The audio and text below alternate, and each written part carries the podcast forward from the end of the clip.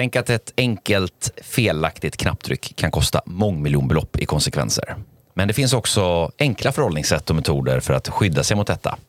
Idag ska vi prata cyber security med Magnus Lindqvist som är expert på området. I dagens avsnitt av Ekonompodden, podden för Sveriges ekonomer med mig, Martin M Eriksson och ålänningen Kristoffer Mattsson som balanserade över Ålands hav på en säker internetkabel raka vägen in i poddstudion i Stockholm.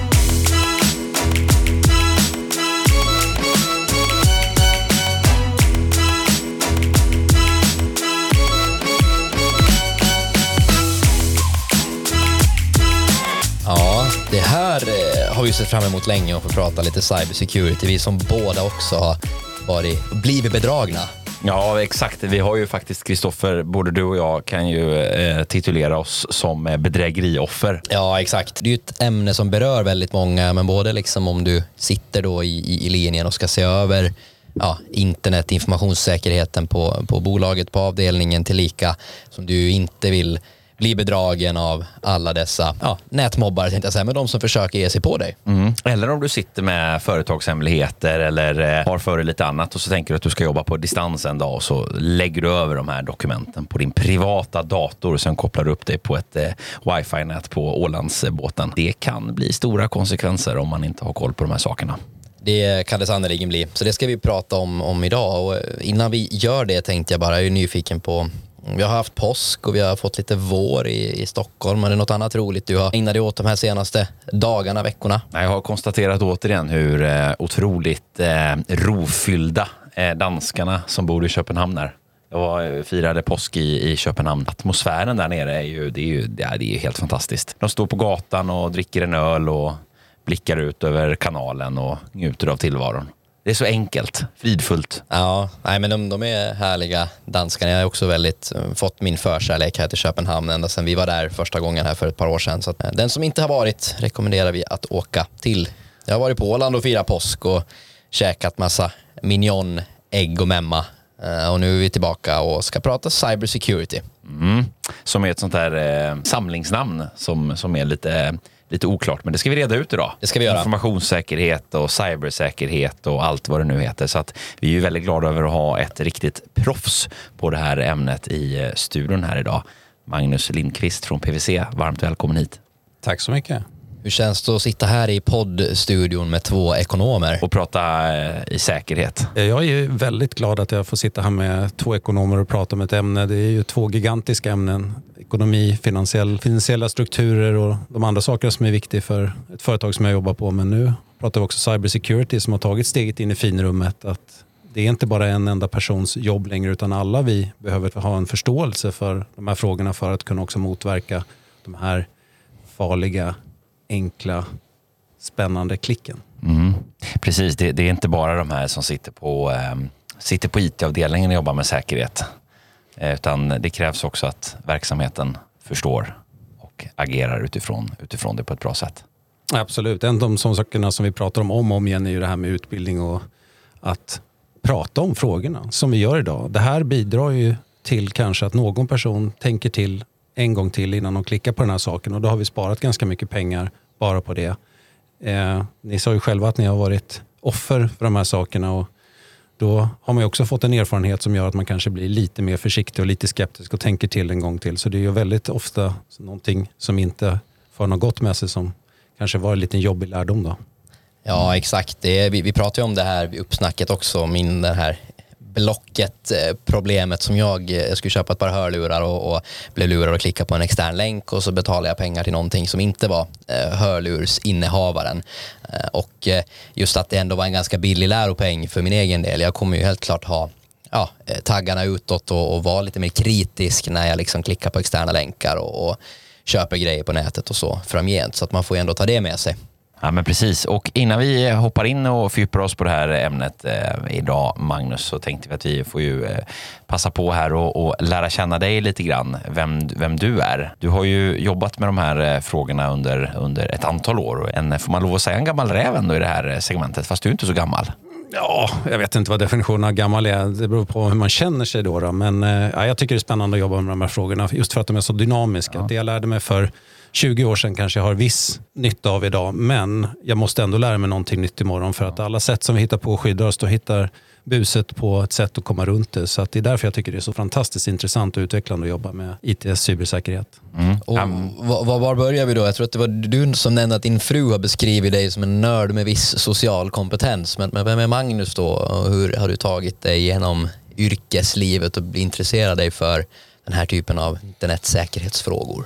Teknikintresset upptäckte jag ganska tidigt här. Nu eh, tror jag att jag är en snudd äldre än vad ni två är här. Då, men en VIC-20-dator vet jag inte om ni har jobbat så mycket mer. Som sen gick över till en Commodore 64 som sen gick över till en Amiga 500 som gick över till en Amiga 3000 och lite sån här BBS och grejer. Ingenting som känns bekant. Nej, nörd, nörd, var det, nörd var väl ordet? Ja, ja, precis. Sen, sen gick vi över på... iPhone känner vi till. Ja, precis. Sen gick vi över på PC-eran här då, och kom till de här med 486 och Pentium-datorer och allting. Och sen så blev det lite mer eh, vardagligt det här med Pentium kommer jag ihåg. Det, det, det, det kommer jag ihåg. Ja, ja. Right. ja det var väldigt lite då, men precis. Pentium var väldigt bra. Processorarkitektur där. Liksom. Men eh, alltså, tekniken alltid intresserade mig och sen så började jag ju tidigt då på ett stort mjukvaruföretag och då blev jag intresserad av allting som händer i, i den delen. Då man alltid diskuterat de olika säkerhetsdelar, vilket operativsystem är säkrast. Och herregud vilka diskussioner jag haft fram och tillbaka.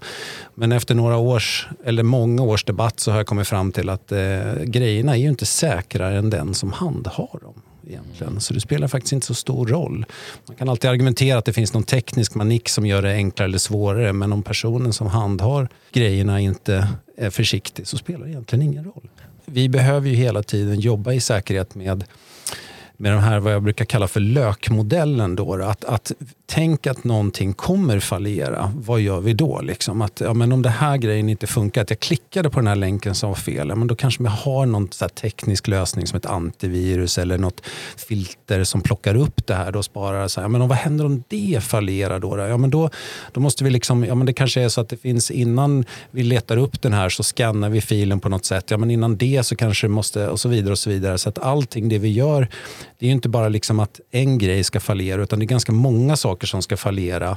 Och det är ena vågskålen i balansen som jag brukar säga att säkerhet ska vara så transparent som möjligt. Det ska bara fungera. Det får inte hindra användaren att utföra sitt jobb eller sin uppgift här. Liksom. Mm. Det ska vara enkelt. Och det tycker jag Apple har lyckats med mycket med. Att det ska vara enkelt och säkert liksom, samtidigt. Men det där är ju hela tiden en balansgång. Då. Hur mycket börda lägger vi på användarna i förhållande till att man kan tänka sig ja, men det det här fixar någon annan, det är säkert. Ja, men precis. Det är väldigt, väldigt spännande och, och, precis som du är inne på, det är ju, det är många delar i det och tänk då att ändå så kan det ibland fallera hela vägen och det blir de här stora konsekvenserna. Som att hela företagsverksamheter läggs ner plötsligt i olika attacker. Ja, alltså attackerna de är ju ganska spännande att, att, att prata om tycker jag, när man blir attackerad. Men en, en glömd PC i en taxi, en eh, tappad iPhone på cykelturen kan fortfarande få liksom ganska svåra konsekvenser om man inte har skyddat de här enheterna på något sätt. Har man tur så säljer någon den bara för hårdvarans skull. Men är det, är det mumsig information på den här? Eller att, att det här liksom Excel-arket med min kunddatabas, det var det enda stället som den här uppdaterade fanns på, eller faktureringsinformationen, så försvinner den här datorn.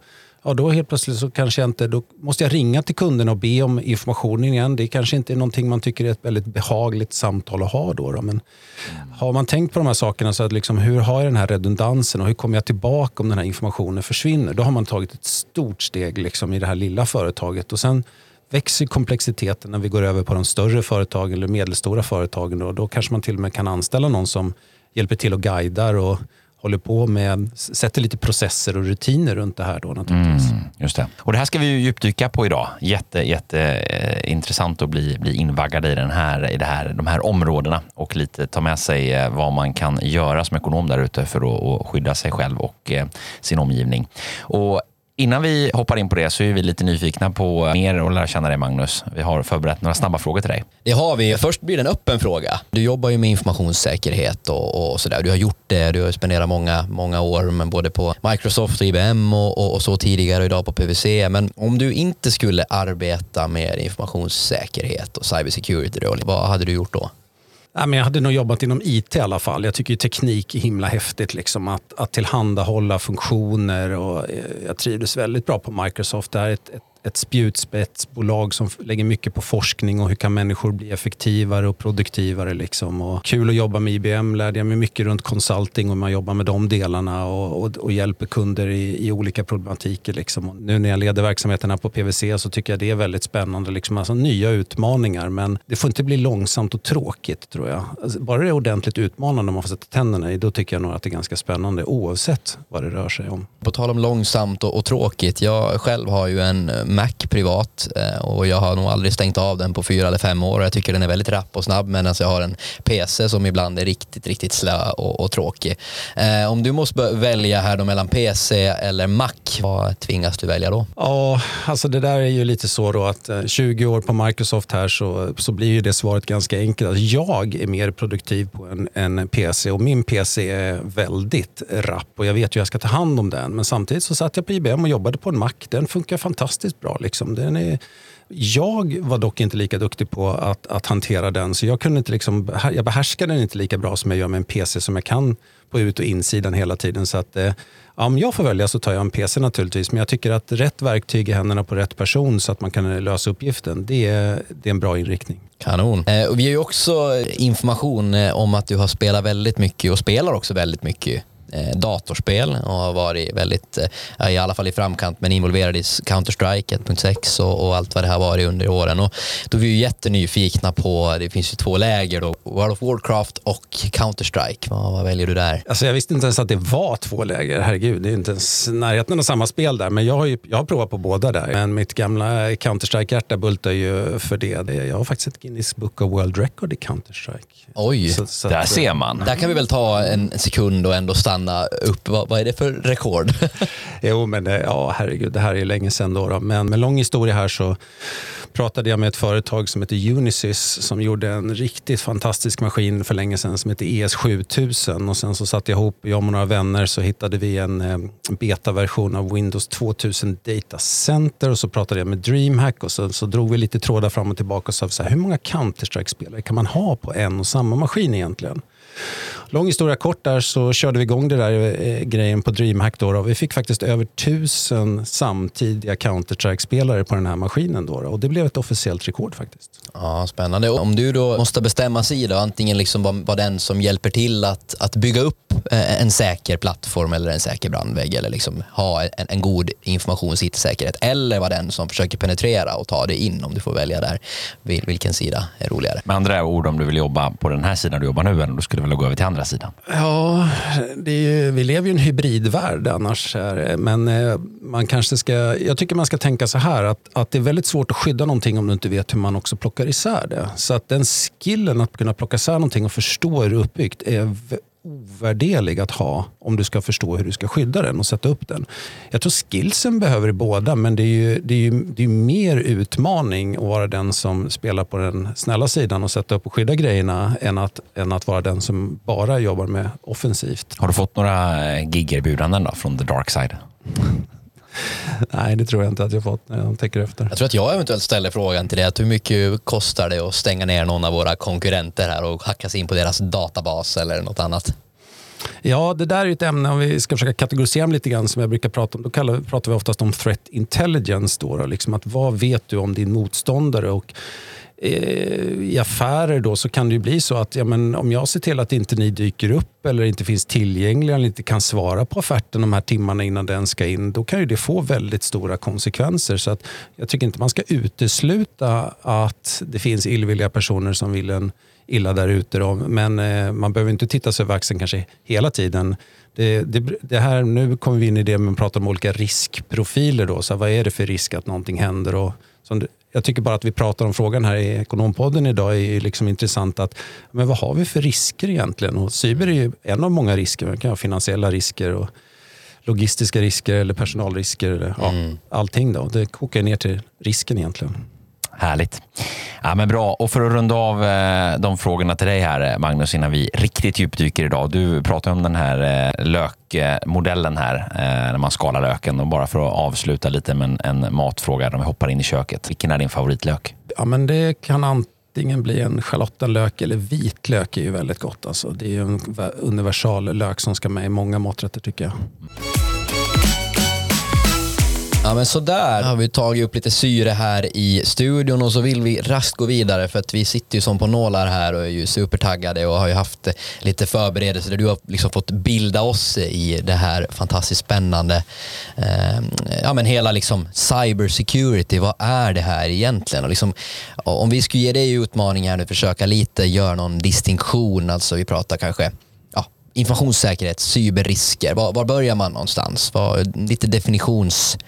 Eh, du pratade om den här löken tidigare. Hur, hur, skulle man definiera det här för en, för en person på ett konkret och pedagogiskt sätt? Ja, alltså cybersäkerhet det blir ju något slags vardagligt samlingsnamn för ganska många olika discipliner skulle jag säga. Att jag brukar först kanske splitta det i två då, när vi pratar om IT-säkerheten och vi pratar om informationssäkerheten. Och börjar vi lite enkla då, så IT-säkerheten har ju med alla de här tekniska delarna, som vi pratar lite om brandväggar och internet och skyddsmekanism och så vidare. Informationssäkerheten är ju lite mer eh, subjektiv då i det fallet att här pratar vi om vad har vi för slags information. Vi kanske har känslig information och vi kanske har jättehemlig information och då ska man skydda dem på lite olika sätt och det påverkar ju då den här IT-säkerheten. Att hur mycket skydd ska vi lägga på för att det ska vara rimligt. Där. Har vi ett kassaskåp hemma, ja, men i det så ligger antagligen inte mjölken utan där ligger mormors pärlor. För de tycker vi är värdefulla och då har vi skyddat dem på ett sätt. Liksom. De är värdefulla. Så här. Resten kanske vi har inlåst i ett eh, litet skåp hemma för att skydda det mot någonting eller för att det inte ska vara lättillgängligt. Och sen kanske vi har ett garage där vi har ännu lite mer saker som vi inte riktigt är så känsliga men dock väl låst det här garaget. Och så utanför det kanske vi har ett litet skjul där sitter en hasp på istället. Ja, men det kanske inte är jättesvårt att ta sig in men det är ändå en begränsande barriär. Och lite så här då att finns olika sorters skyddsvärd information som det gäller att hålla koll på. Hur ska jag skydda den och hur mycket skydd ska jag lägga på den? Ja, vi kan väl börja där lite grann tror jag. Och den andra aspekten då blir ju som vi också pratade om tidigare att så här, det får ju gärna vara användarvänligt för den som ska någonstans. Jag menar, tvåfaktorautentisering tycker jag är ganska jobbigt och ska jag behöva göra det tre, fyra, fem gånger och, och, och, hitta någon lång kod eh, med både bokstäver och siffror och versaler och gemener och allt vad det är. Så man blir ju frustrerad sen när man ska in på datorn och har slagit en symbol fel. Ja, alltså det där är ju det vi brukar kalla för identity and access management eller identity governance. Då. Att som ett företag eller organisation så kommer ju folk in, det kanske anställs någon och då ska den personen ha en identitet på något sätt. Så den ska då in i datorn och så ska du ha access till alla system. Jag brukar, som en öppningsfråga så brukar jag fråga eh, företagen och organisationerna så här, hur långt ifrån att ni har bestämt er att den här personen har signat på tills den är produktiv i IT-miljön. Och där, det där gapet däremellan hur lång tid det tar säger lite om hur man hanterar identiteterna hos de här användarna. Och sen så brukar vi prata om att om du kanske byter position i företaget, du går mellan olika avdelningar. Och är du då ekonom så kanske du har tillgång till alla de här finansiella systemen och det kan vara ganska känsligt. Men säger du så men jag ska nog bli projektledare här borta kanske, eller kanske börja jobba med cybersecurity eller något annat spännande. Ja, då ska du inte ha tillgång till de här systemen längre. Och hur funkar det då? Så det här, det här, allt ifrån det lilla företaget där alla får göra allting till de stora företagen där man måste ha ganska mycket processer då runt de här identiteterna. Och varför jag pratar om identiteter är för att det är där den här så kallade tvåfaktorsautentiseringen kommer in. Då, eller ibland pratar man om MFA, multifaktorautentisering. Det är ju för att det här med lösenord är ju helt värdelöst. Liksom. Hur många lösenord, hur många olika lösenord kommer ni ihåg i huvudet idag? Mm. Jag har ju faktiskt byggt ett lösenordssystem i mitt huvud. Du har det? Ja, right. det har jag. Så jag har kan du liksom... berätta om det, hur det funkar? Ja, precis. Jag kan berätta konceptet. Ja. Men konceptet är ju liksom att det är egentligen fördelat då, kan man säga på fyra nivåer. Där man då liksom kategoriskt då går igenom, men dels är det ju då någon form av liksom huvudord och sen så finns det liksom då mer att man delar av det på eh, användningsområde och sen är det tjänst och sen är det liksom ett ytterligare då en del på. Liksom. Så byggs det här lösenordet baserat. Då. Så det är fyra komponenter alla mina lösenord. Så jag har unika lösenord. Ja, men det, är jätte, det är jättebra. Så att om jag får access till två av de här lösenorden, kan jag se det då och kunna lista ut det tredje lösenordet tror du? Mm. Eh, eventuellt. Ja. Men det är betydligt svårare än om det hade varit samma lösenord överallt. Det håller jag definitivt med. Det är det absolut sämsta. Och den, den gruppen liksom. tillhör jag. Jag har ju ett lösenord som jag har lite olika siffror på. Det kan vara ja. både samma privat och jobb och allt. Det är ett fruktansvärt exempel. Och det här är ju liksom, det här är en sån basal men ändå viktig sak för oss som jobbar med säkerhet. Att vi försöker skydda informationen baserat på att vi har gett dig nycklarna till kungadömet. Och du sitter här då med access till ditt finansiella ekonomisystem om jag bara får reda på vilket lösenord du har och så har vi inte gjort så mycket lökmodell av det här. Då är man ju ett klick bort ifrån den här problematiken egentligen. Mm. Så att, och då, därför kommer vi in på det här med tvåfaktorsautentisering. Att, att trots att vi kanske gör, har bra lösenord eller tänker på, liksom försöker vara väldigt noga här, så kanske vi råkar tänka lite fel. Vi satte oss i den här datorn i lobbyn på det här hotellet och så loggade vi på.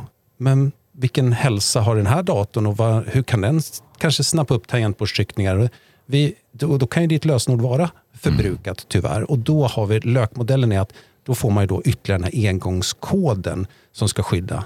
Så det är ju liksom en av de här lökskydden när vi pratar om här multifaktor. Då, och den rekommenderar vi naturligtvis att man har så, på så många ställen som möjligt, men framförallt på alla vad vi kallar för eh, privilegierade konton. De med mycket access där man kan orsaka stor skada.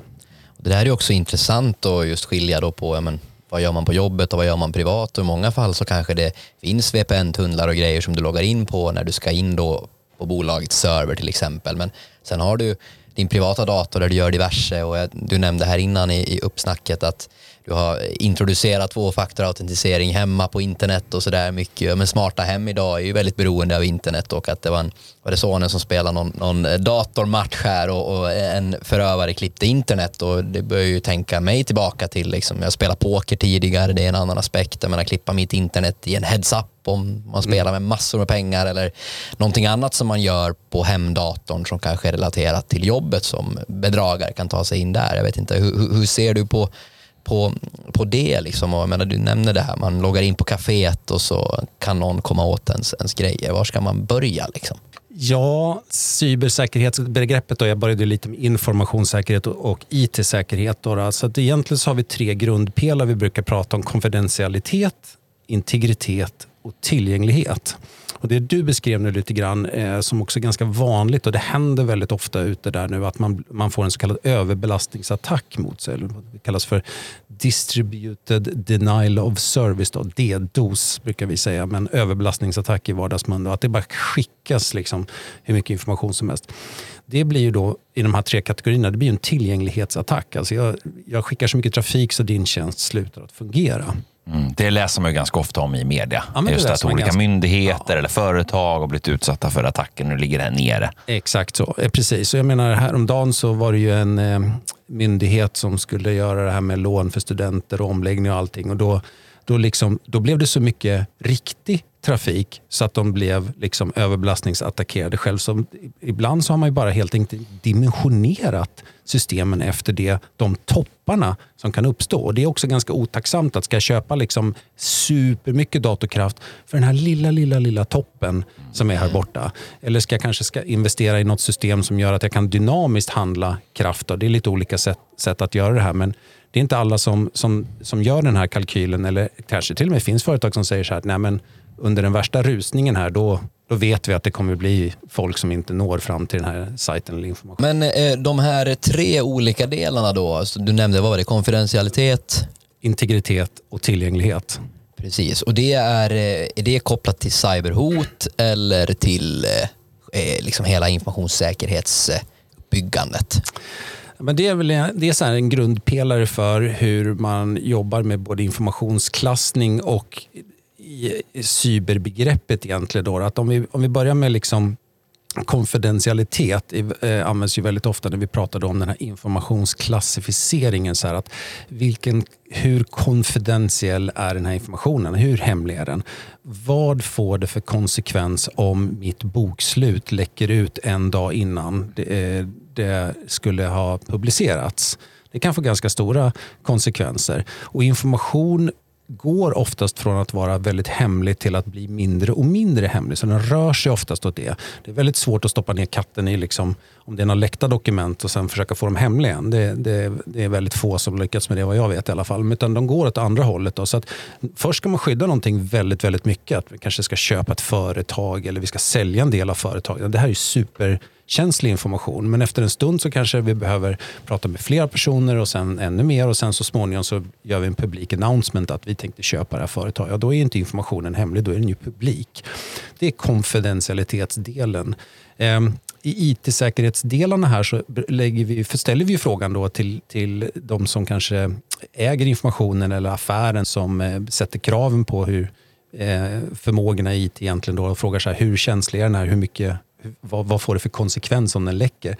Och då så lägger man på då olika skyddsåtgärder i det här. Hur svårt ska det vara? Hur viktigt är det att se till att, att den här informationen är, är, är skyddad. Då. Och sen, sen kommer vi då till, till integritetsdelen. Och den, den handlar ju om att hur, hur enkelt det är att manipulera den här informationen. Då. Att om någon går in och ändrar i det här Excel-arket, eh, det, blir det problematiskt eller blir, spelar det ingen roll till exempel? Mm. Ska vi kunna spåra vem som har ändrat vad ifall någon admin lägger till dig i någon liten grupp här som de inte ska så de får mer access till exempel. Ja, det är den här integritetsdelen då att vi håller koll på vad det är som händer och att, att kunna följa upp vilken information som har blivit manipulerad. Jag tänker på ett börsbolag som släpper rapport till exempel och manipulerar då precis innan släpp siffrorna som släpps. Vilken otrolig effekt det skulle få på, på börskursen och, ja. och vilka enorma belopp som finns att tjäna på det. Absolut, och det märker vi idag. Alltså nu, förr i tiden när företag skulle sälja delar eller köpa delar av företag så gjorde man en viss sorts due diligence. Då, men nu börjar ju till och med cyberfrågorna komma med där. För att om det stora företaget kanske köper en liten mindre företag eller startup och då är det så att ja, men det är inte bara att vi ska hålla koll på de finansiella siffrorna och att soliditeten är god och att det finns, liksom, har ni koll på de här grejerna. Utan, hmm, men vad händer om de redan är hackade? Och vi köper det här företaget. Kommer patentet som är pending, har det försvunnit ut redan och i så fall vad får det för konsekvenser då? Spännande. Vi pratade väl tidigare också lite om de här begreppen protect, detect och recover och just så här, men vad, jag tänker nu om det här sker till exempel att någon har ändrat de här grejerna i Excel-dokumentet och hur intressant är det för mig att veta vem som faktiskt gjorde det? För det är en sak att skydda informationen och, och, och sen upptäcka att faktiskt någonting har hänt och ja, hur kan vi återställa att det faktiskt blev eller inte blev som, som det blev. Jag tänker bara på, jag frågar ju dig här när, när internetkapningen på, på hemmadatorn, hur det liksom, hur visste du att det var eh, ett, ett, någon som faktiskt hade berövat er på, på internet då i 20 eller 25 minuter eller hur lång tid det nu tog att återställa? Ja just det, jag kanske ska gå tillbaka lite där att eh, vi fick en, eh, en så kallad DDoS-attack mot våran, vårt hemma-internet. Då här, eh, och hur kunde vi lista ut det? Då? Eh, jag har ju eh, entusiasm som jag är så har jag en del verktyg för att se hur mycket trafik jag kom in och då såg jag ju helt plötsligt att hela min internet pipa var full med trafik, i, i, ingående trafik, alltså inte någonting som kommer ut. Utan, och det gjorde att jag ganska snabbt kunde härleda till att här är det någon som skickar mycket skräptrafik till mig. Då, för att det, det, var ingen som laddade ner någonting när jag frågade familjemedlemmarna utan det här är någonting annat. Då. Så jag kunde ganska snabbt härleda det till det. Men för att gå tillbaka då till det här med Identify, Detect, Protect, Respond, Recover så är det eh, ett gäng olika områden som är definierat av det som kallas för NIST, National Institute of Standards and Technology i USA. Det är alltså olika metoder för hur vi hanterar de olika säkerhetssituationerna vi infinner oss i. Att i en dag daglig del när det inte händer någonting, då sitter vi och monitorerar. Alltså, allting fungerar och helt plötsligt händer någonting. Ja, då måste vi liksom kunna svara upp till det.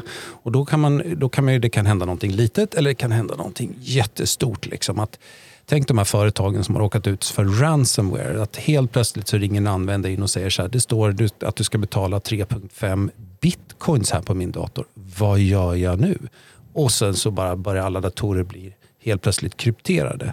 Då får man lite puls kan jag säga eh, när man sitter på den IT-avdelningen. Och då gäller det att veta vad gör jag nu? Vad har jag för playbook? Vad har jag för incident response? Hur tar jag tag i det här och vad ska jag göra? Och här ser vi skillnaden på de som har jobbat med att öva och förbereda sig innan. Då, då.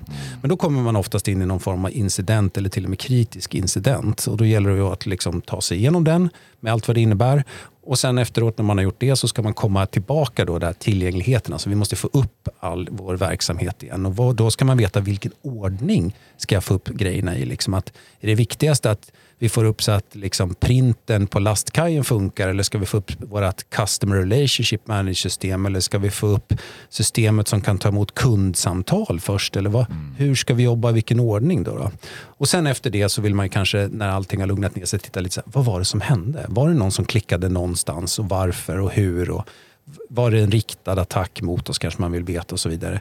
Och sen så, efter det så kan man säga så här, okej, okay, vad gör vi för att det här inte ska hända igen? Då? Är det mer utbildning eller behöver vi jobba med informationssäkerheten eller låg det Eh, låg det någon information som inte skulle? Kan det vara en underleverantör till oss? Vilket inte är helt ovanligt nu för tiden att man behöver hålla koll på. Så att det finns ganska många, många delar att jobba med då, runt de här frågorna. Mm, spännande. Och bara för att då med den här lite längre utläggningen om Identify, Detect, Protect, Respond, Recover. Då, det som hände mig själv och mitt hem här var ju att min son klickade på en länk och då fick vi en överbelastningsattack. Då hade jag en incident och var tvungen att identifiera vad problemet var. Jag vet själv vad lösningen är. att Det gäller att få då en ny så kallad IP-adress ut mot internet och det kunde jag göra ganska enkelt. Det tog väl ungefär 20 minuter att applicera den och sen så var jag tillbaka igen. Så jag hade en liten, liten eh, stund där vårt internet inte funkar men naturligtvis har jag förberett mig bättre nu så nu har jag två olika system som jag kan switcha mellan då, då så att inte vi har så himla långa avbrott som 20 minuter. Det är ju fruktansvärt det är när, man, när det eh, händer hemma. Så för att krasst och förenkla det så kan man ju säga man kan ändå applicera den här internetbedrägeriet på hemmafronten även på ett mindre eller på ett större bolag och någonstans göra den här inventeringen kring risker liksom och hur illa är det om internet ligger nere 20 minuter och hur illa är det om den här informationen försvinner och varför och, och så vidare. Det där får man liksom ta utifrån respektive case då beroende på vad man kan bli av med. Ja, men jag tror att om vi ska liksom, bygga någon pyramid av saker, att, att ju närmare cybersäkerhet du kommer, liksom det här med informations och IT-säkerhet eller om du ska jobba med de olika processerna och informationsklassning, om du ska jobba med konfidentialitet, integritet eller tillgänglighet. Men i slutändan så handlar det om vilken risk ska vi ta? Och när vi tittar på alla de ramverk och regelverk som bara trillar in från Europa. Liksom, vem har inte en liten lätt GDPR-baksmälla här med privacy och liksom, var ligger informationen, vad ska jag göra och allting. Tittar du den, gör din riskanalys. Tittar du i de olika NIS-ramverken, gör din riskanalys. Tittar vi nu på NIS 2-direktivet och DORA som kommer, gör din riskanalys. För guds skull, gör riskanalysen. Mm. Precis, och där är du inne på, på just direktiv och eh, regelverk som kommer. Som ju eh, är lite nytt för det här området. Men på samma sätt som, som hållbarhet är ett område som börjar regleras nu så är ju även IT-säkerhet och informationssäkerhet områden som nu då börjar regleras. Ja, jag brukar lite krast säga det att reglering är ju när vi, när vi misslyckas med att lösa det själv. Då kommer någon att tala om för oss hur det borde vara. Precis, och, och då har vi, vi har ju varit inne lite på, du pratar om den här konfidentialitet, integritet och, och tillgänglighet, eh, SIA-triaden. Eh, och eh, så nämnde du Dora och NIS 2. Om du bara vill lite kort eh, kommentera de här och vad man kanske skulle behöva börja tänka på du, eh, om man nu sitter då kanske som ekonom eller ekonomichef. Så vi förenklar de här ramverken lite grann. Det ena ramverket handlar ju om att mer, eh, om du är en kritisk del av Sverige och olika förnödenheter så kanske du omfattas av det här NIS 2-direktivet. Det fanns ju NIS 1, eller ja, NIS och sen blev det NIS 2. Då. Det som händer nu är att, att, att liksom, nu utvidgas det här. Då, så att, har jag ett exempel att i Tyskland så, så finns det lite olika matkedjor nu då, som helt plötsligt involveras i att du måste, ni måste se till att ni har en tillgängligheten, den här redundansen i att, att kunna fortsätta tillhandahålla mat till butiker. Det var inte ett nationellt säkerhetsproblem innan utan det kanske var liksom el och vatten och bank och lite sådana saker som var viktiga. Men det här breddas nu att man tittar på bredare eh, olika sektorer som, som är kritiska för Sveriges eh, verksamhet. Då. DORA, Digital Operation and Resilience Act, och då, det vänder sig i första hand ska jag säga, till den finansiella sektorn. Och den finansiella sektorn är ganska bra på att ta hand om eh, ramverk och regelverk. Det här är ju någonting som man har jobbat med som ekonom antagligen också väldigt länge och, och fått lära sig liksom att har man finansiell kunskap då har man också kunskap om de olika regelverken som finns. Så att jag tror att de som påverkas av Dora kommer, kommer ha lite enklare, men också Dora är också bredare i det här. Att det så här, cloud providers kommer påverkas till det här. Och det, det, är liksom, det blir fler och fler sektorer som tas in i de här större ramverken. Att om man ska exemplifiera så finns det då till exempel att har man gjort den här penetrationstesten som vi pratade om innan, den måste man kunna dokumentera att man har gjort en avancerad penetrationstest när den här myndigheten kommer och ställer frågan. Då, precis som den kan göra för GDPR när IMI kommer eller så kan det vara någon annan myndighet som kommer och ställer frågan om DORA eller NIS 2 då, och så vidare. Kan det då räcka med att man har en tjänst som till exempel skickar ut spammail spam-mail till de anställda och så lockar man dem till att trycka på de här och om någon trycker så kanske de eh, misslyckas i testet? Och, eller är det mer avancerade penetrationstester du eh, beskriver här. I det här fallet så är det, är det, är det mer avancerade penetrationstester. Det där tillhör ju nästan liksom standardutbildningen för att man ska göra det. Och, och det är ju lite hygienfaktor nu för tiden att man håller användarna utbildade på de här olika delarna. Så klicka inte på det här eller dela inte med dig av informationen. Och ska vi gå ett steg längre nu så ser vi också det här med AI som kommer väldigt starkt nu. Att det, eh, det finns väl ingen som inte har varit inne har pratat eller testat ChatGPT-funktionerna eh, här. Då, att, att hur snabbt det går det här med att man kan luras med vilken röst det är som ringer och att man hittar på nya videos. Alltså så här, man börjar prata om vilka yrkesgrupper finns imorgon. Liksom, att det är väldigt avancerade grejer som kan hända. Och det här cyberskurkarna brukar vara väldigt snabba på att plocka upp ny teknik och då kommer vi som jobbar på den andra sidan kunna behöva anpassa oss och se okej, okay, hur tänker vi nu då? Hur ska vi, hur ska vi jobba med de här delarna? Brukar prata om det som heter då responsible AI. Det kommer att höras mycket om i framtiden. Spännande och när vi ändå är inne på det så blir jag ju nyfiken på, jag menar hur lång tid tror du det tar innan man börjar få samtal från något som låter precis som kollegan. Nu, det blir ju vanligt med mejlen att man får någon uppmaning att föra över pengar eller godkänna en betalning och sådär. Och man hör ju väldigt mycket när personer blir uppringda och det blir väldigt autentiskt och sådär. Men tror du att det redan förekommer att personer blir uppringda och att någonting låter precis som kollegan och så blir man uppmanad att göra någonting? Eller vad är din tidshorisont på, på, på den typen av avancerade AI-bedrägerier? Ja, alltså vi, vi vet att det har hänt. Vi vet att för en tid sedan när det inte var lika avancerat, då var det ganska kostsamt att göra det här och det behövdes väldigt mycket eh, efterforskning och få till det här och man var tvungen att kanske prekonfigurera alla fraser man skulle säga till den här personen. Nu finns det ju filter i appar som gör att jag lyssnar på en röst i kanske 5-10 sekunder och sen switchar jag över och när jag pratar så blir det den rösten. Precis som det finns filter för hur jag ser ut så finns det filter för röst. Så att det är nog inte långt bort innan man ska vara lite försiktig när någon ringer och säger att hej det är pappa eller mamma som ringer. Eller, ja. Ja, det är ju skrämmande när man tänker på det. Ja, och det var ju som vi sa det här med att det har gått framåt. Det är precis som de här spam-mailen som man får som man ju kan ibland undra att vem fasiken trycker på det här? Vem är så dum? Ja, alltså jag brukar säga lite enkelt så här att varför, varför skickas de här, som du säger, lite yxiga mejlen fortfarande? Och ja, så länge det finns ekonomi i det så kommer de skicka. Sen kommer, om, inte, om de inte får något napp, då kommer de sluta. Men så länge du får lite napp och det, du kanske lägger ner en timmes arbete och får en, skickar en miljon mejl och hundra läser det och, och två går vidare så har du kanske tjänat några tusen lappar. Och då, I ett fattigt land kan det vara mycket pengar för, för, den, för den personen som, som jobbar med det här. Då. Verkligen. Vad finns det för drivare då? Vilka, liksom, vilka är de här på Darkside? Vilka är våra fiender och motståndare?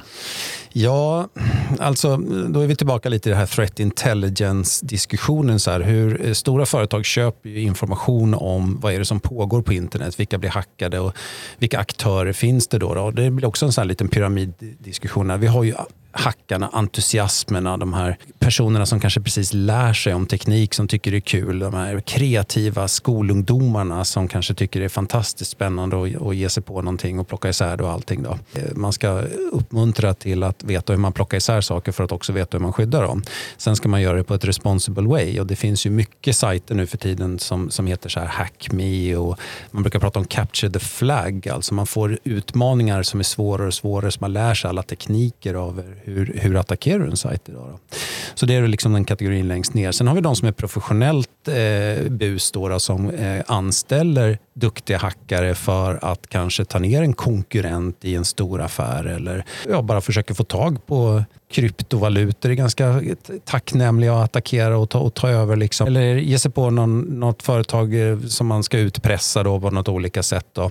Mm. Och det här är, låter som riktade attacker som vi pratade om tidigare, om man verkligen är ute efter en viss person ja, eller en viss organisation. Då. Alltså när vi kommer upp på de lite mer avancerade, de, de, här, de här större företagen som utsätts för ransomware-attacker, då är det ju oftast en trestegsraket. Att först har man ett gäng som utforskar eh, och ser finns det sårbarheter i det här företaget och kanske hittar några sårbarheter och bara tittar på lite konton och lite eh, lösenord och såna här saker. Sen säljer man det till nästa del i organisationen som är kanske löst sammanknuten då och sen så här, men kan ni ta er vidare in här? Finns det någon guldägg? Liksom? Finns det någon spännande kassaskåp som står i något hörn som vi kan ge oss på? Liksom? Och då går de runt och skaffar sig lite högre privilegier och mm. hittar lite mer spännande information. Och sen kanske man säljer det till de här tredje då som jobbar med eh, den kundnära verksamheten biten, alltså själva utpressningen, att man kanske krypterar. Sen måste du sätta upp en kundmottagningsdel eh, då, så att du kan hjälpa dem att ta emot de här bitcoinbetalningarna för att kunna hjälpa till att dekryptera och så vidare naturligtvis. Om, om ingen skulle dekryptera efter att betala, då skulle ingen betala för då, då vet du att du inte får pengar. Så att du måste ju liksom tillhandahålla den här tjänsten. Sen kommer du få en liten, liten bock i kanten som säger att de här betalade. Så det är bra att veta till nästa gång det händer någonting att här kan du få stålar. Liksom. Ja, det, det finns en näringskedja här också. Det är ja, otroligt. Absolut. Och sen så till slut, då, högst upp på pyramiden, så har vi de statliga aktörerna. Då, då När ett land har offensiva capabilities. Alltså, eh, konflikter i, nu för tiden handlar ju inte bara om den kinetiska fysiska konflikten utan det handlar ju mycket om Mm. Eh, all information, alla system och, och, så vidare. Alltså skulle man lägga ner allting som har med IT att göra i Sverige så, så jag vet inte, vi, behöver kanske inte invadera oss för ingenting skulle funka ändå känns det som. Alltså, vi är ju högdigitaliserat land och det är ju det vi övar hela tiden också med olika länder och vi testar alltså vad, vad får det för påverkan. Och, pratar konstant med både politiker och olika myndigheter om så här, vad, okay, vad, hur snabbt kommer vi tillbaka och vad är viktigt och hur samarbetar vi och hur delar vi den här informationen. Och just för de här statsaktörerna då, då så blir det ju till och med på, på länders nivå som behöver samarbeta. Och det, är, och det är egentligen det enda sättet som vi håller näsan ovanför ytan och det är att vi samarbetar med den här informationen mellan olika aktörer eh, på den goda sidan och säger att det här är vad vi ser, vad ser ni?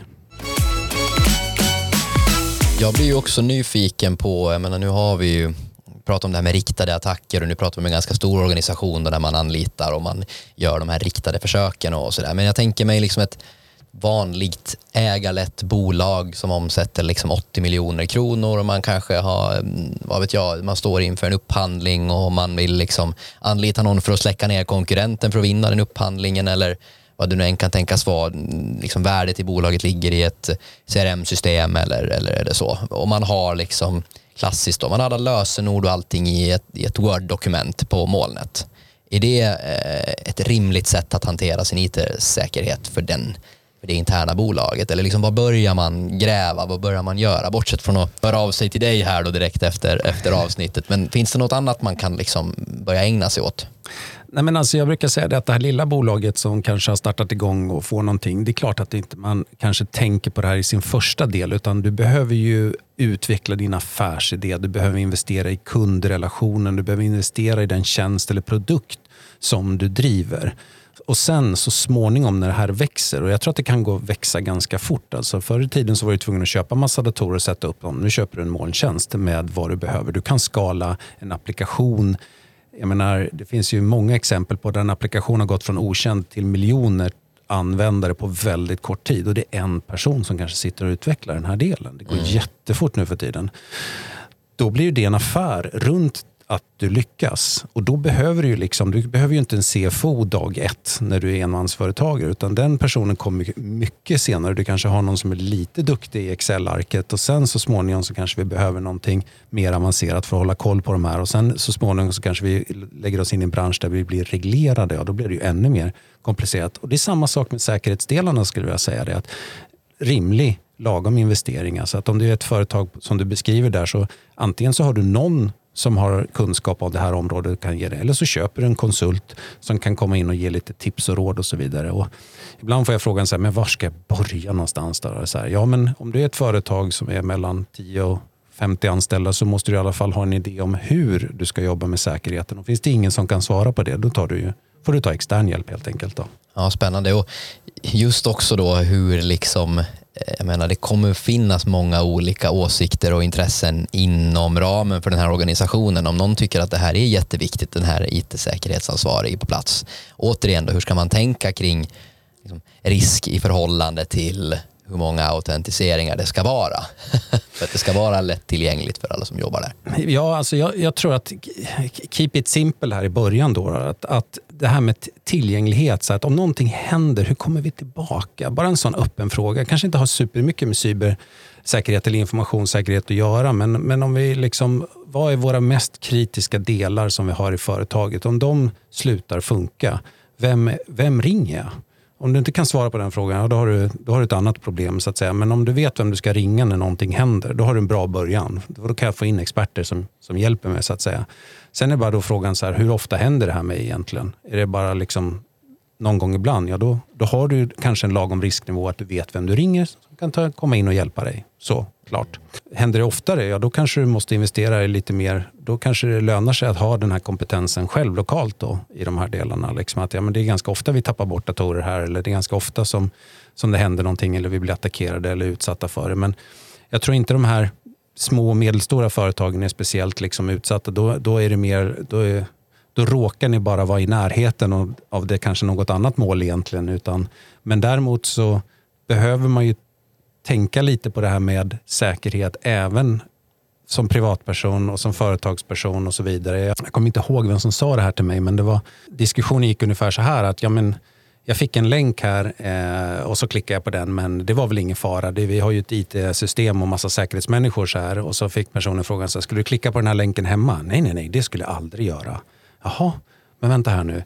Varför klickade du på länken på din jobbdator i så fall, men du skulle aldrig göra det hemma. Då har man ju själv personligen en, en intressant mm. riskkalkyl, då, då, men man kanske sätter en tilltro till att ja, men, här finns det människor som jobbar med det här. Nej, men du är ju ändå slutprodukten i säkerheten. Den blir inte säkrare än den personen som hanterar den. Det känns ju som att man har mycket att hämta här bara genom att liksom skapa en eh, medvetenhet och liksom bli lite frågvis. Jag tror att vi diskuterade det här, men var, var lagrar man liksom påskrivna avtal, vilket ju är digitalt idag. Har man backuper på det? Det kanske finns en viss rutin över hur man ska göra, men säkerställer man faktiskt att det görs alla gånger? Eller vad händer om den sidan ligger ner och man inte hittar ett gammalt påskrivet avtal till exempel? Ja, det där jobbar vi ju mycket med på, på PWC här och liksom att ställa de här frågorna. Att man har skrivit en policy att man ska arkivera något till exempel. Men vi kommer ju också in och så ställer vi frågan, men visa hur ni har gjort det här. Då. Ta fram det, visa vart det finns och så vidare. Att det, det, regelverken säger oftast att man ska ha en rutin och man ska ha gjort det här. Men att verkligen testa att man har gjort det, det är ju någonting som det händer inte förrän det är skarpt läge eller att någon ställer frågan. Du går inte och bara testar en backup en dag för att du har tråkigt. Ja, det kanske finns någon som gör det.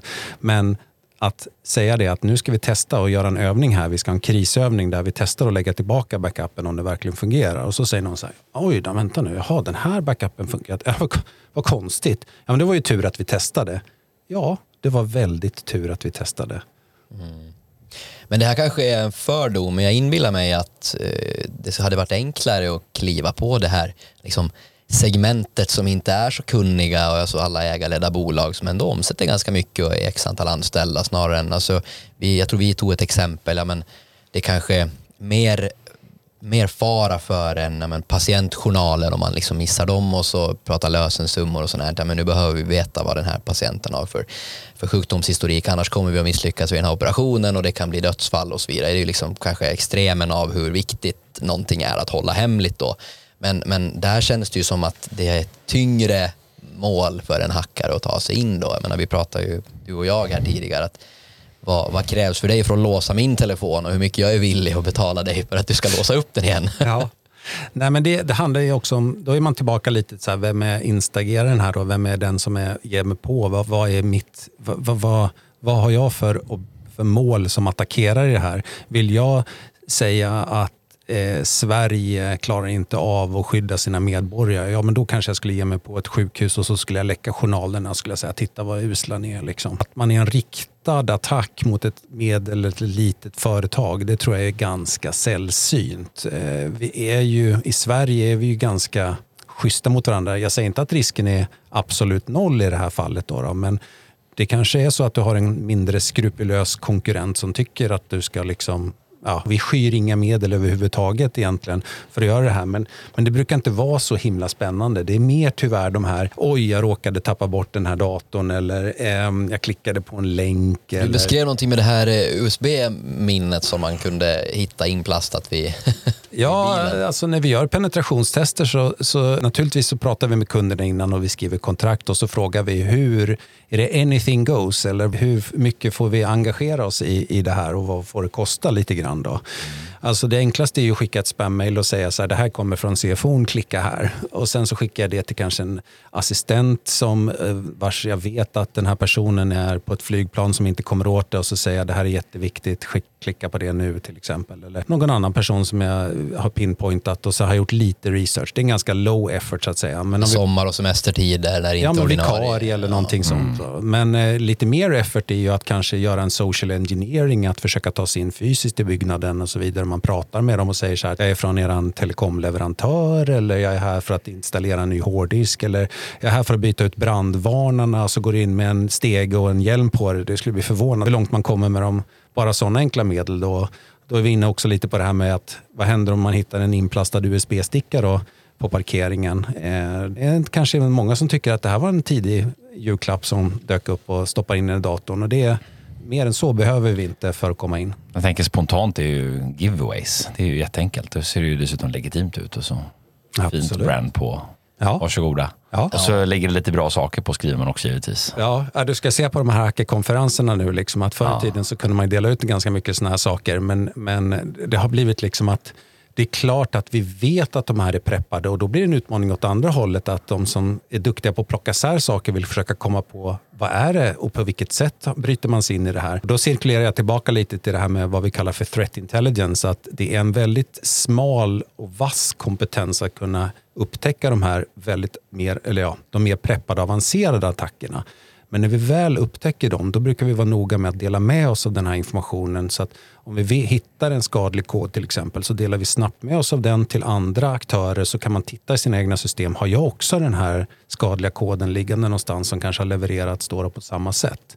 Så att det finns en svart marknad över att hitta sårbarheter och attackvektorer då hela tiden som vi var inne på det här med lösenord, användarnamn kanske finns. Det är ett sätt att ta sig in men vi kanske hittar, vi kanske redan är komprometterade och vi, vi, vi ska bara lägga in den här ransomware-koden och klicka på play-knappen. Liksom. Och då har man några timmar på sig och har du då satt upp de här varningssignalerna och har en Security Operations Center eller vet vem du ska ringa då, ja, då hinner du kanske stoppa den och då får du mycket mindre effekt än att om du får en full ransomware-attack. Då. Och, och, jag tänker så här, hur, hur, stor, hur stor är sannolikheten för de som befinner sig på andra sidan, eh, oavsett liksom vem det är, att ju faktiskt åka på det här rent rättsligt? För det är ju, det är ju inte, det är inte tillåtet att hålla på med sånt här. Nej, jag det där är ju en väldigt svår fråga. Alltså, För varken, jag känns ju som att varken min eller Kristoffers eh, fråd här var ju prioriterad. Det är lite så här stulen cykel får jag ibland ja. känslan av. att om du hoppar, om du bor, Det finns ju vissa länder där det inte är olagligt att göra de här sakerna. Och om jag skulle välja vad jag skulle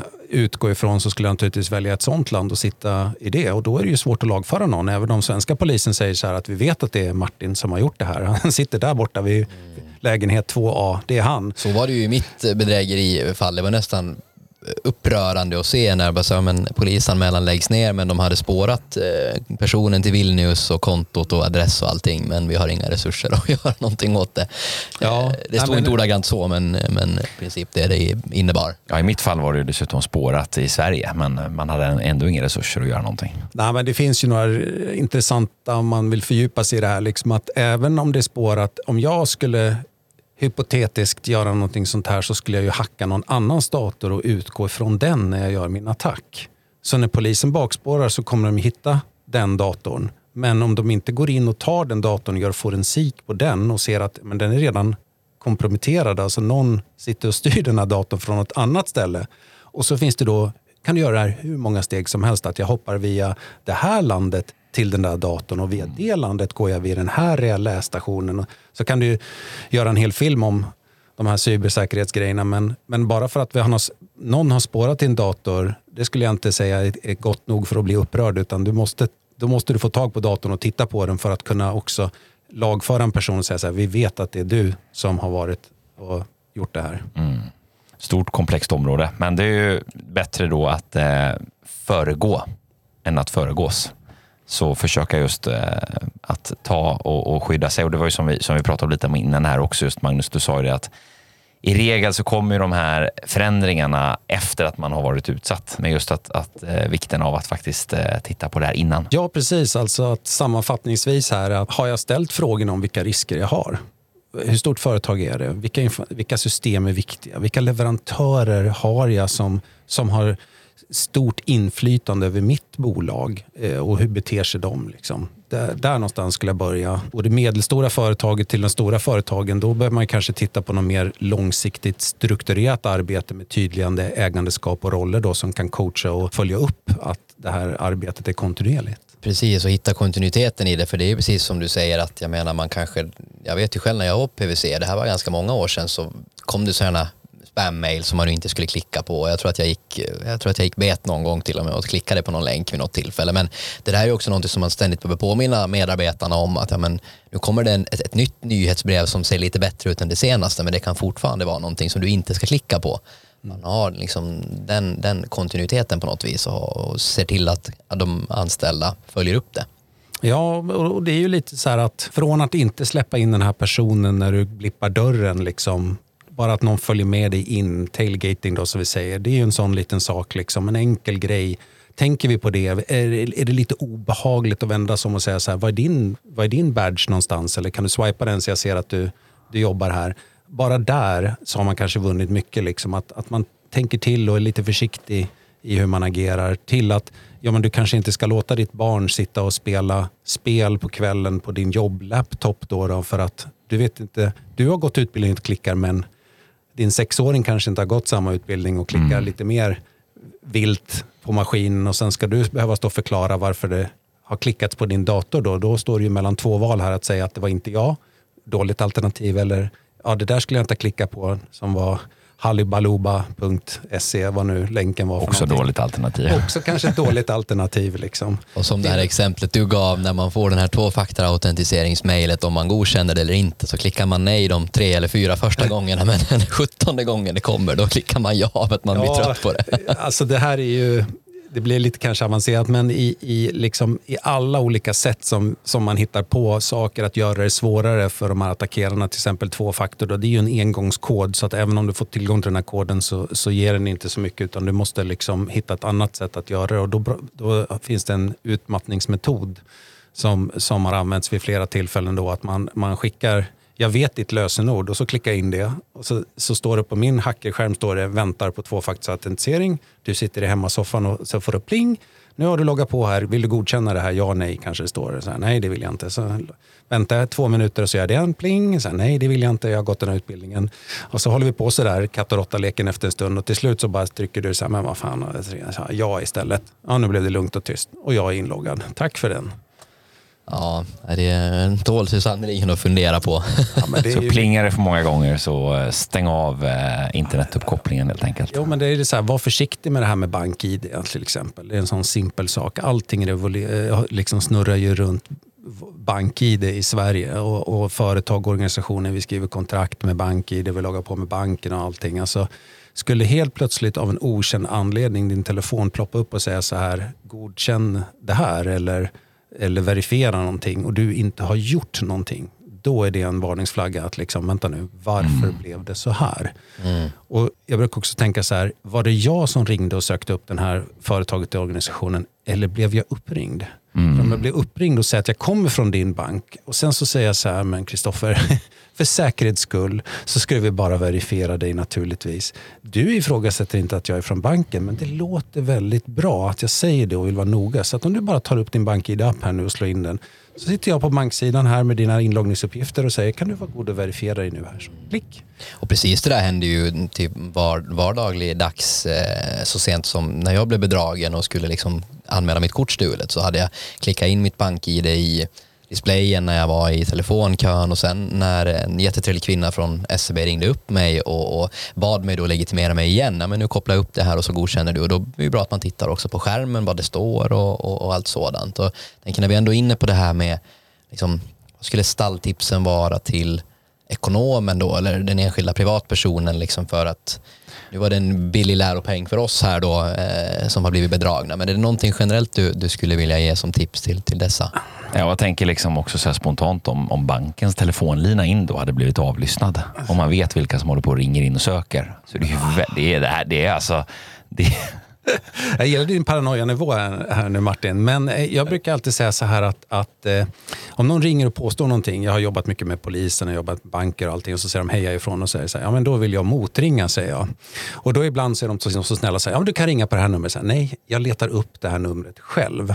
Jag vill inte att du ska tala om vilket nummer jag ringer för att komma till dig. Mm. Det mm. det fits the point lite grann. Och sen går jag in och letar upp det här numret och, och, det tar inte så lång tid att ringa, förhoppningsvis då, att ringa tillbaka och då svarar den här personen och då har vi den här konversationen. Men det, det tar ju bort hela den här delen av att någon opportunistiskt ringer och påstår sig vara någonting från mig som, som är ute efter mig då så att säga. Och jag till exempel som är så eh, snabb i svängarna och, och korta beslutsvägar och allt vad det hade ju aldrig orkat besvära mig och ringa efter någon och fråga efter någon utan jag hade ju säkert gått på direkt i samtalet. Så det är ju den här utmattnings, alltså tillgänglighetsgrejen också att man det finns många säkerhetsåtgärder man kan göra men det ska också vara smidigt för användaren någonstans. Ja, ab, ab, Absolut. Jag menar, vi har ju alltså de här internetbedrägerierna. Man ringer och säger att man är från någon supportlina och behöver hjälp och allting. Alltså det är ju det vi kallar för social engineering egentligen. Alltså låter det trovärdigt och alla har vi olika paranoia-nivåer. Jag är ju kanske inte liksom den här, jag har ju lite för hög nivå. Det, det hände mig faktiskt häromdagen att de ringde och sa att de var från Microsoft-supporten. Jag satt i ett möte jag svarade så här, snälla, snälla, snälla, jag vill verkligen prata. Jag har väntat på det här samtalet. Jag har aldrig fått något sånt här indiskt spam supportavtal. Jag vill verkligen prata med dig men, men egentligen borde du skaffa ett annat jobb. Och då svarar den här personen på henne så här, har du ett jobb till mig? Så här, jag visste inte riktigt vad jag skulle göra. Men så här, han, han fick nog det svaret han inte förväntade sig. Jag fick också ett svar som inte jag förväntade mig riktigt. Men sen hade vi aldrig någon konversation efter det tyvärr. Jag kunde inte ta den här diskussionen. Men bedrägerierna blir ju så sofistikerade som de behöver bli. Liksom. De når ju upp till en viss nivå. Och ska man ge sig på ett större företag eller en organisation, ja, då behöver du planera för det. Nu pratar vi ganska avancerade, de här riktade attackerna. Och har man riktade attacker och, och ska liksom försvara sig mot dem. Det är en spelplan skulle jag säga. Men den andra spelplanen handlar bara om att höja ribban lite grann varje dag. Liksom att göra det lite svårare. Vi pratar om utbildningen här. Vi pratar om att IT-säkerheten ska vara god. Att du har uppdaterat din iPhone till den senaste versionen. Liksom, nej, men jag väntar med det här, jag väntar med det här, jag väntar med det här. Men, nej, men det kanske är så att jag borde uppdatera den här nu för mm. att det finns en sårbarhet som kan utnyttjas. Då. Så bara jag klickar på den och uppdatera den. Den kan tyckas vara jobbigt men det är en sån enkel hälsosak som vi som jobbar inom IT-säkerhet behöver påminna om det, att hålla saker uppdaterade. Då. Mm.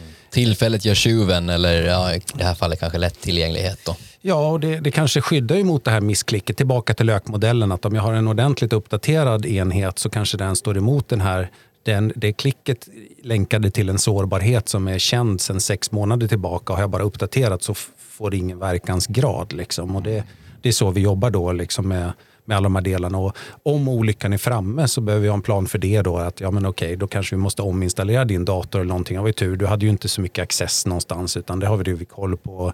Får ett nytt lösenord och så får du en ny dator och så får du gå en, en extra utbildning här också. Gud vad trevligt. Men, men bara att, vi liksom, att jag får vara här idag är jättetrevligt att prata med, med människor som kanske inte i normala fall är intresserade av de här frågorna. Så jag är jätteglad. Liksom. Jag, jag ser ju det här, jag har pratat på Styrelseakademin som nu utbildar nya styrelsemedlemmar, så är det så att tone from the top, cybersäkerhet är någonting som måste vara med i styrelsen, det måste vara med i ledningsgruppen och det är nu kommer alla de här regleringarna. Det får en plats vid stora bordet och det här är frågor som behöver hanteras. Annars blir det, vad heter det oren revisionsberättelse till slut. Det finns en risk för det. Alltså, vi jobbar ju mycket med eh, olika revisionsdelar där man har kanske en, en, eh, en del där det står att ja, men, har ni motståndskraft i er IT-miljö?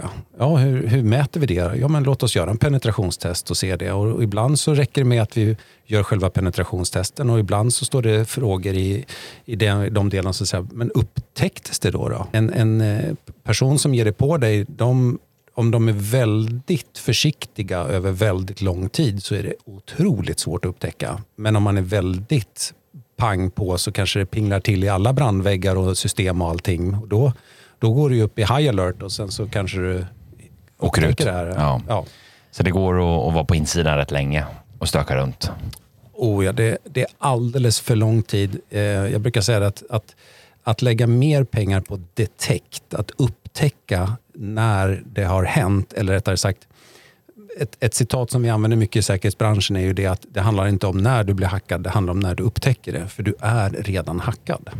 Det finns någon som har klickat på den här länken. Det är någon som har en access som de inte borde ha. Så att, hur upptäcker du det? Det är där vi behöver lägga mer energi och tid på nu. Så att tiden mellan det händer tills vi upptäcker det, den måste kortas ner.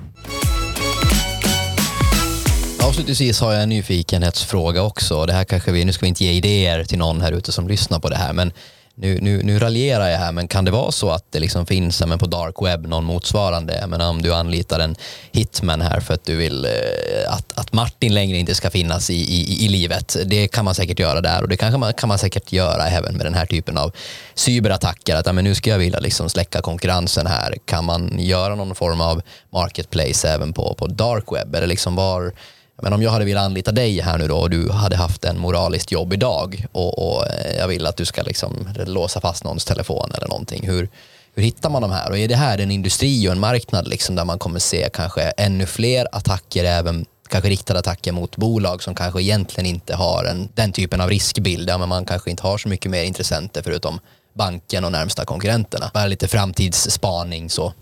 Ja, eh, det var, det var många frågor. Jag ska försöka packa upp dem en och en här. Finns det, finns det en svart marknad? Ja, absolut. Det gör det. Och den är inte den är inte så långt bort och hemligt gömd. Naturligtvis så finns det ju speciella forum då som att du får bevisa dig först att du ska ha det. Men, men de här personerna är ju också väldigt paranoida. För att rättsväsendet är ju inne och tittar där också och ser och lyssnar och så vidare. Så hur vet du att det är en kompis som sitter på det här andra, du kanske bara ha ett nick som du jobbar med då liksom Fluffy Bunny 43. Vem är den här personen? Eh, jag vet, jag känner bara igen det från att någon påstod att någon höll på med någonting någon gång. Men jag som heter Racer79, jag jobbar med den här grejen. Liksom. Och sen så har vi en löst sammansatt grupp som, som jobbar med, med de här frågorna. Och då kan du köpa kanske tjänster av oss från den här sajten. Då, där du kan köpa en överbelastningsattack. De är, de är ganska billiga. Eller du kan köpa credentials, då, alltså användarnamn och lösenord. Det är väldigt billigt att köpa skulle jag vilja påstå. Ehm, men, men det här med att liksom vara ute efter någon. Eh, vi brukar prata om id-kapning. Då, då, att, att om någon tar över din identitet och börjar ändra liksom adresser och de kanske går in och tar lån i ditt namn och så vidare. Om man får tag på din identitet. Det, tar ju, det kan ta väldigt lång tid att komma tillbaka från en sån sak. Det är därför jag säger så här, var försiktig med det här med bank-id till exempel. Och att var, var försiktig med dina bank-id-credentials och vart du loggar på någonstans. Så att inte du lånar ut de här credentialen för bank-id-kapning. Ehm, jag tänker så här spontant då, liksom att hacka någons telefon och då kunna gå in i den telefonen och acceptera och klicka om man, om man har något bank-id. Menar, om, jag, om jag känner till ditt bank-id mm. och sen hackar din telefon. Ja. Då kan jag skicka en push till bank-id och så. Ja, men alltså det är inte, jag tror inte det är så spännande. Men jag ska, vad, hur skulle jag gå tillväga? Jag skulle nog snarare sätta mig nära dig på ett café. Och sen skulle jag titta på när du antingen då slår in din BankID-kod eller kanske koden till iPhonen då eller någonting. När du går bort så kanske jag skulle trycka tre, fyra gånger så att jag vet att du måste slå in koden, att du inte kan använda Face ID. Och så sitter jag och tittar så här, för det, det är inte alla som håller den där supernära kroppen när man slår in koden utan det gör du på tunnelbanan och lite överallt. Så hur länge måste jag följa efter dig när jag får både din BankID-kod och din iPhone-kod? Jag behöver inte hacka någonting egentligen. Det är bara hur gärna vill jag åt det här och hur mycket resurser och, och hur skulle jag vilja lägga in hur mycket effort lägger jag i det här då? då? Och vad är, mitt, vad är min risk-reward? För att det är ju ändå, det finns en risk att jag åker dit på de här sakerna. Och så köper man det av proffs på dark side. Då, då är det inte så dyrt. Liksom. De, är ju, de är ju duktiga. Men de är också lata. Ja. Hur mycket effort behöver man lägga då, då på de här sakerna? Jag, jag, tror att lite rimlighetsgrejer bakom så här. Att, att ja visst, om ni har retat upp någon person något ofantligt av någon anledning så kanske någon skulle sitta och tänka så här. Men oddsen att gemene man är det, som privatperson i lilla företaget råkar ut för det här, ja, den är inte jättestor. Men visst, det finns ju ligor som ger sig på äldre personer till exempel som kanske då inte tänker sig för en och två, tre gånger som vi gör efter det här samtalet förhoppningsvis. Att ja, men det var ju min bank som ringde eller det var en polis som ringde och han, han lät ju så artig och trovärdig och så vidare. Det är, det är ju det här social engineering-delen som i sin tur gör att jag tar över din identitet som i sin tur gör att jag kan komma åt pengarna. Och det är det jag vill åt i slutändan. Ja, ett otroligt eh, ögonöppnande eh, samtal här med dig idag Magnus om, om just det här. Och också precis som vi inledde med väldigt egentligen enkla sätt för att och, och faktiskt skydda sig eh, mot det här. Eh, man tänker igenom saker och ting och lite både hängslen och livrem och vara lite försiktig så, så kommer, man, kommer man långt. Och vi vill ju passa på att eh, rikta ett stort tack till dig här idag för, eh, för att du har delat de här insikterna och kunskaperna i Ekonompodden. Verkligen, och jag menar information är ju den viktigaste kanske tillgången många organisationer har nu för tiden. Och, och jag tänkte att vi vill tacka dig fantastiskt mycket för att du har upplyst oss om hur vi eventuellt skulle kunna bli lite mer medvetna och även alla lyssnare och, och ge dig möjligheten och några avslutande ord här innan vi avrundar dagen. Ja, men jag vill också tacka er. Att, att vi sitter här i en ekonompodd och pratar cybersäkerhet kan ju kanske vara en indikation på att det här är två ämnen som smälter ihop lite grann. Det är avancerade regelverk som man måste hålla koll på, men också det här med att vi jobbar alla med att se till att vara försiktiga med de finansiella siffrorna. Vi jobbar alla med cybersäkerhet och förhoppningen är att de här små tipsen kanske har fått någon att fundera lite extra då. Och jag brukar försöka injicera en liten en hälsosam del av paranoia. Men jag tycker inte man ska skrämmas. Jag tycker att titta på vilken förmåga du har. Titta på vad är det för affär du har. Gör en riskbedömning. Och vet du inte hur du ska hantera de här frågorna så finns det många företag som kan hjälpa dig där ute. Varm i kläderna det kommer till cybersecurity. Mm. Och Magnus, vill man få tag på dig så hittar man dig till exempel på LinkedIn. LinkedIn går bra. Du kan mejla mig på magnus.lindqvist.pwc.com också. Mm. Och Lindqvist med K och enkel V. Ja, för att förtydliga. Härligt. Jättestort eh, tack. Jag och Kristoffer jobbar utöver eh, podden på Talents of Sweden och hjälper dagligen företag och organisationer med rekrytering och konsultlösningar för att skapa hållbara ekonomifunktioner. Och apropå hållbart så blir ju de här frågorna som vi har pratat om idag också eh, väldigt, väldigt viktiga att ha med sig för att eh, säkerställa att man, man kan stå pall för den här typen av eh, omvärld i förändring. Verkligen. Eh, så stort tack för att ni har lyssnat och eh, så hörs vi igen om två veckor och stort tack Magnus också för att du ville vara här och gästa oss idag. Tack. Ha det gott. hörs igen. Tack. Hej. Hej.